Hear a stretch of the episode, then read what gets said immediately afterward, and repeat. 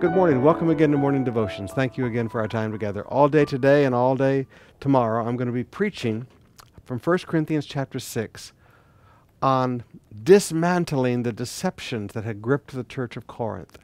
The deception that it didn't matter how they lived, that if you're saved by grace, it doesn't matter how you live. And we're dismantling some of their early antinomianism. We're dismantling some of the effects of Plato's philosophy upon them that the physical body, what you did to it, it was not relevant to eternity because only your soul. So, over the next couple of weeks, we're going to get into this. It's a tremendous study.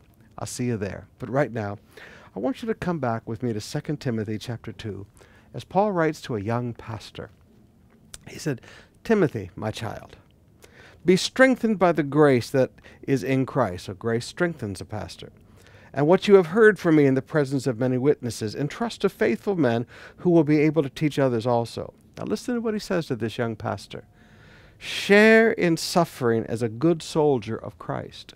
If you're listening to me today, young pastor, forgive me. The idea that that the ministry is uh, a celebrity thing, it's a glamorous thing, is is is a false false doctrine that has been perpetrated upon young ministers today of being cool and glamorous. Paul said, share in suffering as a good soldier of Christ.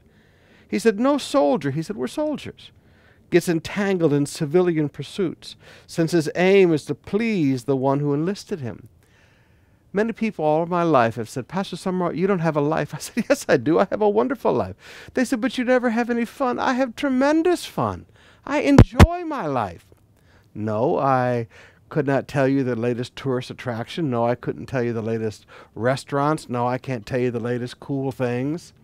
But I'm not interested in that. I don't want to be entangled in civilian pursuits because I want to please the one who enlisted me, Christ Jesus. And then he said, An athlete is not crowned unless he competes according to the rules. Now, young pastors, there are rules of the ministry. And if you're going to run this race and you're going to finish this race, then you have to compete according to the rules. There are rules of ministry. Young pastor, if you're listening to me today, I would challenge you. Please get rid of this mentality of celebrity ministry and you're going to travel the world and you're going to be this celebrity for Jesus. Get, get rid of that and understand that ministry is more like being a soldier. And you know what? We live in the barracks. We we don't go out and see all the things in the city. We we are people that have very focused lives. Now, if you can't do that, then don't be in the ministry. We need young men and young women that will say, "You know what? I live my whole life to please him, and I will compete according to the rules."